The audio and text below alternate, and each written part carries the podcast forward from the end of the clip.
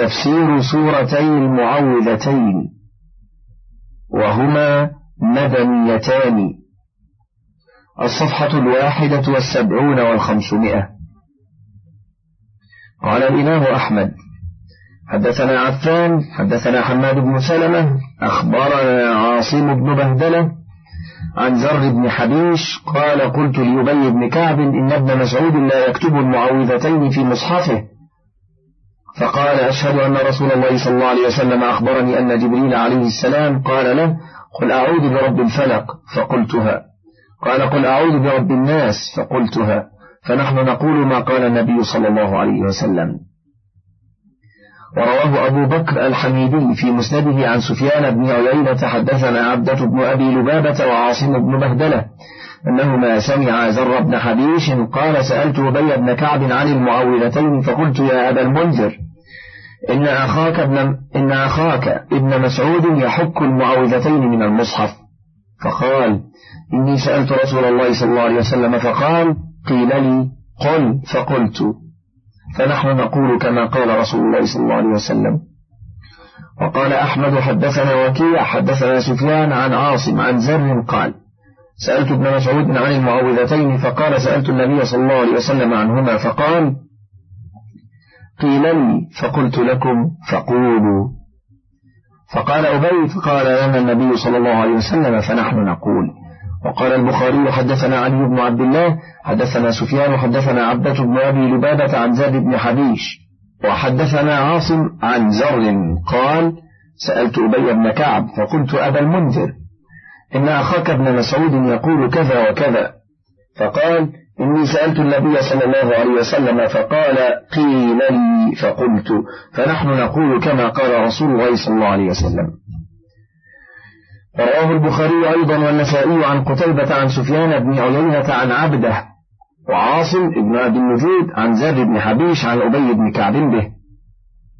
وقال الحافظ أبو يعلى حدثنا الأزرق بن علي حدثنا حسان بن إبراهيم حدثنا الصلت بن بهران عن إبراهيم عن علقمة قال كان عبد الله يحك المعوذتين من المصحف ويقول إنما أمر رسول الله صلى الله عليه وسلم أن يتعوذ بهما ولم يكن عبد الله يقرأ بهما. ورواه عبد الله بن أحمد من حديث الأعمش عن أبي إسحاق عن عبد الرحمن بن يزيد قال كان عبد الله يحك المعوذتين من مصاحفه ويقول إنهما ليستا من كتاب الله. قال الأعمش وحدثنا عاصم عن زاد بن حبيش عن أبي بن كعب قال سألنا عنهما رسول الله صلى الله عليه وسلم قال قيل لي فقلت وهذا مشهور عند كثير من القراء والفقهاء أن ابن مسعود كان لا يكتب المعوذتين في مصحفه فلعله لم يسمعهما من النبي صلى الله عليه وسلم ولم يتواتر عنده. ثم لعله قد رجع عن قوله ذلك إلى قول الجماعة فإن الصحابة رضي الله عنهم أثبتوهما في المصاحف الأئمة ونفذوهما ونفذوها إلى سائر الآفاق. كذلك ولله الحمد والمنة. قد روى مسلم في صحيحه حدثنا قتيبة حدثنا جرير.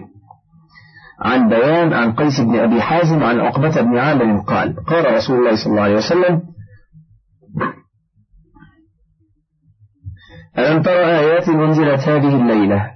لم يرى مثلهن قط. قل أعوذ برب الفلق وقل أعوذ برب الناس. رواه أحمد ومسلم أيضا والترمذي والنسائي من حديث إسماعيل بن أبي خالد عن قيس بن أبي حازم عن عقبة به.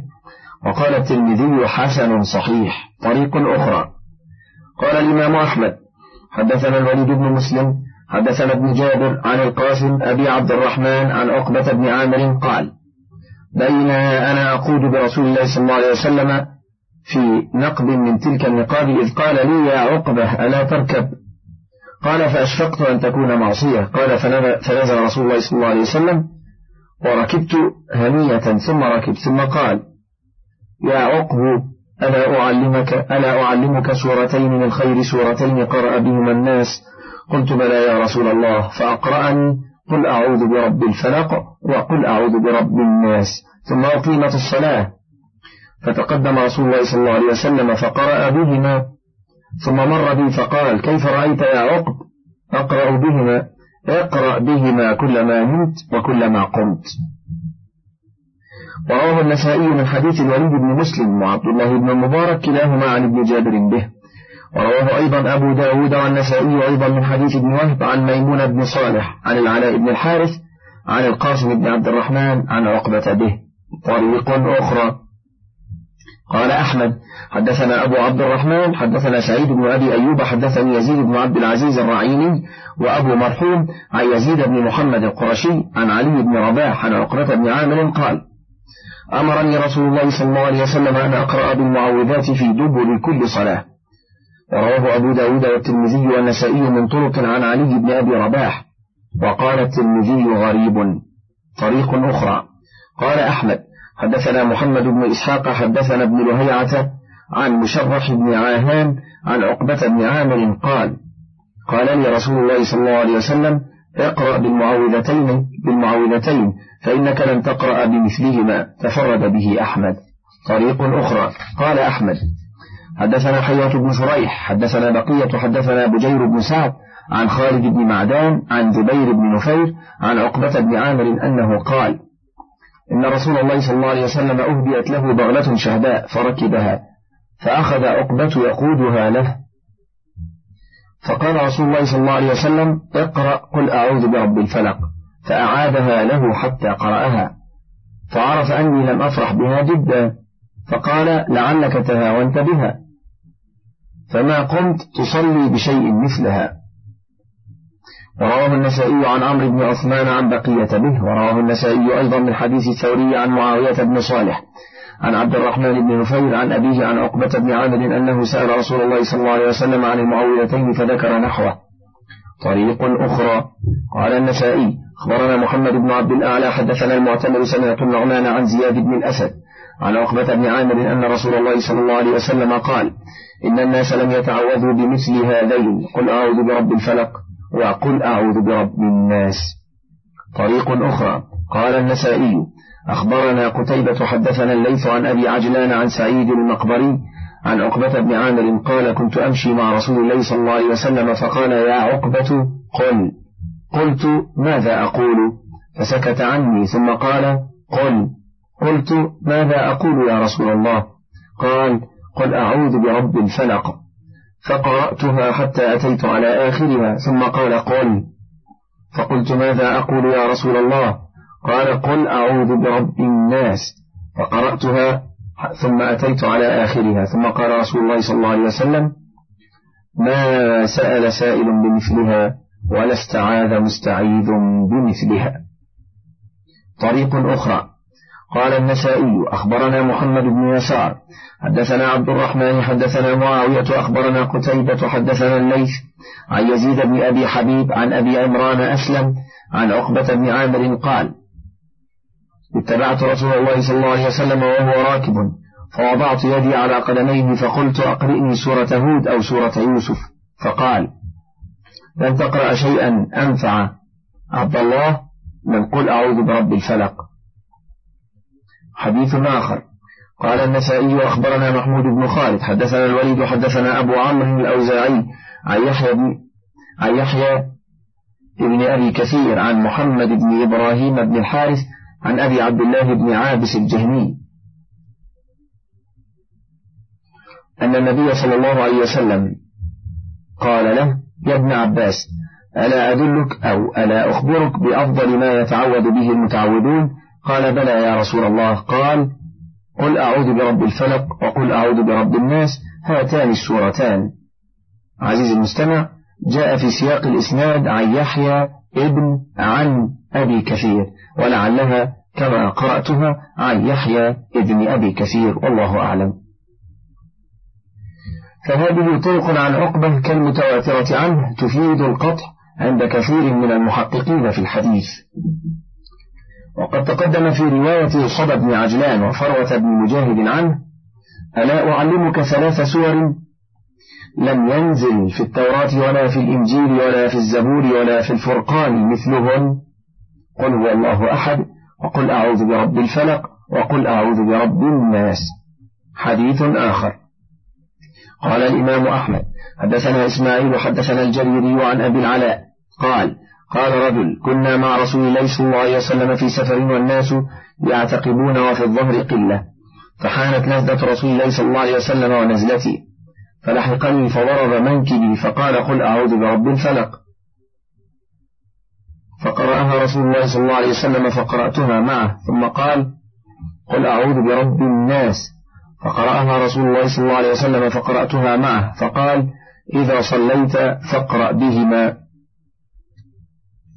الظاهر أن هذا الرجل هو عقبة بن عامر والله أعلم. ورواه النسائي عن يعقوب بن إبراهيم عن ابن علية به حديث آخر. قال النسائي أخبرنا محمد بن المثنى. حدثنا محمد بن جعفر عن عبد الله بن سعيد حدثني يزيد بن رومان عن عقبة بن عامر عن عبد الله الأسلمي هو ابن أنيس أن رسول الله صلى الله عليه وسلم وضع يده على صدره ثم قال قل. فلم أدري ما أقول. ثم قال لي قل. قلت قل هو قلت هو الله أحد. ثم قال لي قل. قلت أعوذ برب الفلق من شر ما خلق حتى فرغت منها. ثم قال لي قل. قلت أعوذ برب الناس حتى فرغت منها. فقال رسول الله صلى الله عليه وسلم هكذا فتعوذ وما تعوذ المتعوذون بمثلهن قط. حديث آخر. قال النسائي أنبأنا عمرو بن علي أبو حفص حدثنا بدل حدثنا شداد بن سعيد أبو طلحة عن سعيد الجريري حدثنا أبو نضرة عن جابر بن عبد الله قال قال لي رسول الله صلى الله عليه وسلم اقرأ يا جابر. قلت وما أقرأ بأبي أنت وأمي. قال اقرأ قل أعوذ برب الفلق وقل أعوذ برب الناس. فقرأتهما فقال اقرأ بهما ولم تقرأ بمثلهما. وتقدم حديث عائشة أن رسول الله صلى الله عليه وسلم كان يقرأ بهن وينفث في كفيه ويمسح بهما رأسه ووجهه. وما أقبل من جسده. وقال الإمام مالك عن ابن شهاب عن عروة عن عائشة أن رسول الله صلى الله عليه وسلم كان إذا اشتكى يقرأ على نفسه بالمعوذتين وينفث. فلما اشتد وجعه كنت أقرأ عليه بالمعوذات وأمسح بيده عليه. رجاء بركتها. ورواه البخاري عن عبد الله بن يوسف ومسلم عن يحيى بن يحيى وأبو داود عن القعنبي والنسائي عن كتيبة ومن حديث ابن القاسم وعيسى بن يونس وابن ماجة من حديث معن وبشر بن عمر ثمانيتهم عن مالك به. وتقدم في آخر سورة من حديث أبي نضرة عن أبي سعيد أن رسول الله صلى الله عليه وسلم كان يتعوذ من أعين الجان وأعين الإنسان فلما نزلت المعوذتان أخذ بهما وترك ما سواهما. رواه الترمذي والنسائي وابن ماجة وقال الترمذي حديث حسن صحيح. بسم الله الرحمن الرحيم. قل أعوذ برب الفلق من شر ما خلق. ومن شر غاسق إذا وقب ومن شر النفاثات في العقد ومن شر حاسد إذا حسد. قال ابن أبي حاتم حدثنا أحمد بن عصام حدثنا أبو أحمد الزبيري حدثنا حسن بن صالح عن عبد الله بن محمد بن عقيل عن جابر قال الفلق الصبح. وقال العوفي عن ابن عباس الفلق الصبح.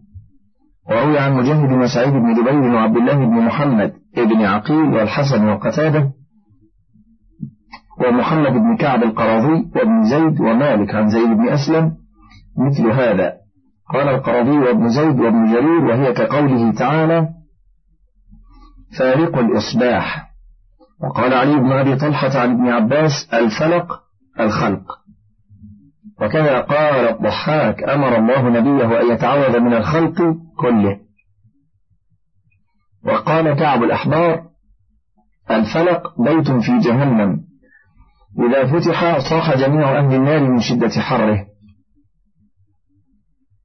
ورواه ابن أبي حاتم ثم قال حدثنا أبي حدثنا سهيل بن عثمان عن رجل سماه عن السدي عن زيد بن علي عن آبائه أنهم قالوا الفلق جب في قعر جهنم عليه غطاء فإذا كشف عنه خرجت منه نار تضج منه جهنم من شدة حر ما يخرج منه.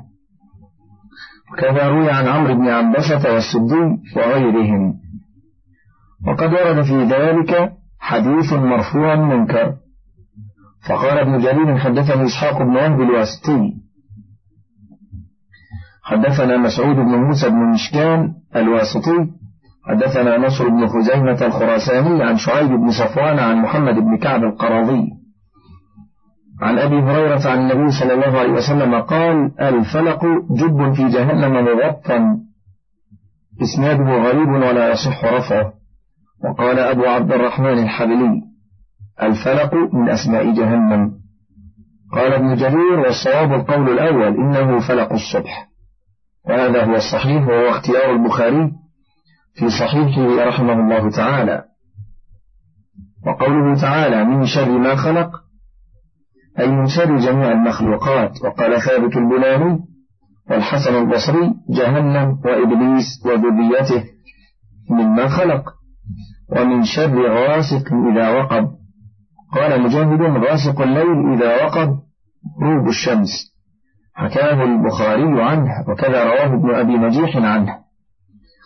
وكذا قال ابن عباس ومحمد بن كعب القرظي والضحاك وخصيف والحسن وقتاده إنه الليل إذا أقبل بظلامه. وقال الزهري ومن شر غاسق إذا وقب الشمس, الشمس إذا غربت وعن عطية وقتادة إذا وقب الليل ذهب. وقال أبو المهزم عن أبي هريرة ومن شر غاسق إذا وقب الكوكب. وقال ابن زيد كانت العرب تقول الغاسق سقوط الثريا. وكانت الأسقام والطواعين تكثر عند وقوعها وترتفع عند طلوعها. قال ابن جرير ولهؤلاء من الآثار.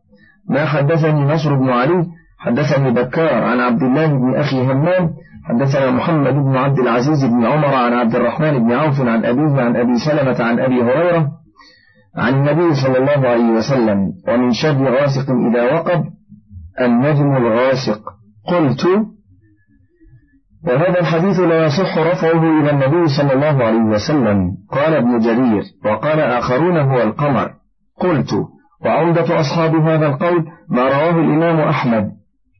حدثنا أبو داود الحفري عن ابن أبي ذئب عن الحارث بن أبي سلمة قال قالت عائشة رضي الله عنها أخذ رسول الله صلى الله عليه وسلم بيدي فأراني القمر حين طلع. وقال تعوذي بالله من شر هذا الغاسق إذا وقب. ورواه الترمذي والنسائي في كتابي التفسير من سننيهما من حديث محمد بن عبد الرحمن بن أبي ذئب عن خاله الحارث بن عبد الرحمن به وقال الترمذي حديث حسن صحيح ولفظه تعوذوا بالله من شر هذا فإن هذا الغاسق إذا وقب. ولفظ النسائي تعوذوا بالله من شر هذا هذا الغاسق إذا وقب. قال أصحاب القول الأول وهو آية الليل إذا ولج. هذا لا ينافي قولنا لأن القمر آية الليل ولا يوجد له سلطان إلا فيه. وكذلك النجوم لا تضيء إلا بالليل فهو يرجع إلى ما قلناه والله أعلم. وقوله تعالى ومن شر النفاثات في العقد قال مجاهد وعكرمة والحسن وقتادة والضحاك يعني السواحر. قال مجاهد إذا رقينا ونفثنا في العقد وقال ابن جرير حدثنا ابن عبد الأعلى حدثنا ابن ثور عن معمر عن ابن طاوس عن أبيه قال ما من شيء أقرب من الشرك من رقية الحية والمجانين وفي الحديث الآخر أن جبريل جاء إلى النبي صلى الله عليه وسلم فقال اشتكيت يا محمد. فقال نعم. فقال بسم الله أرقيك من كل داء يؤذيك ومن, كل ومن شر كل حاسد وعين الله يشفيك. ولعل هذا كان من شكواه صلى الله عليه وسلم حين سحر. ثم عافاه الله تعالى وشفاه ورد كيد السحرة الحسات من اليهود في رؤوسهم.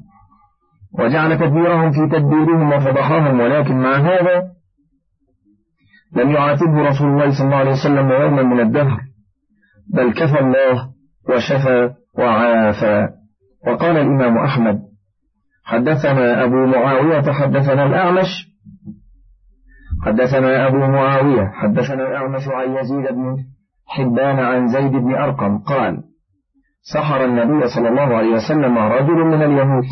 فاشتكى لذلك أياما. قال فجاءه جبريل فقال إن رجلا من اليهود سحرك وعقد لك عقدا في بئر كذا وكذا فأرسل إليها من يجيء بها فبعث رسول الله صلى الله عليه وسلم فاستخرجها فجاء بها فحللها قال فقام رسول الله صلى الله عليه وسلم كأنما نشط من من عقال.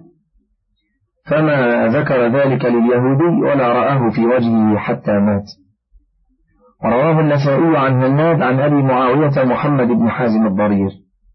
وقال البخاري في كتاب الطب من صحيحه حدثنا عبد الله بن محمد قال سمعت سفيان بن عيينة يقول أول من حدثنا به ابن جريج.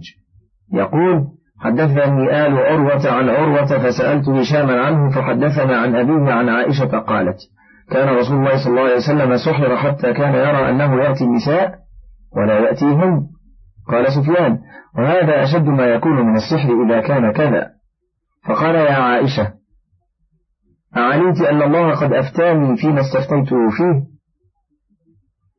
أتاني رجلان فقعد أحدهما عند رأسي والآخر عند رجلي. فقال الذي عند رأسي للآخر ما بال الرجل؟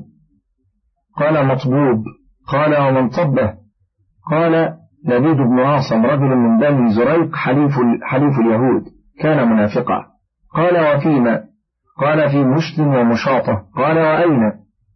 قال في جف طلعة ذكر تحت راعوفة في بئر ذروان قال فأتى البئر حتى استخرجه فقال هذه بئر التي أريتها وكأن ماءها نقاعة الحناء وكان نخلها رؤوس الشياطين.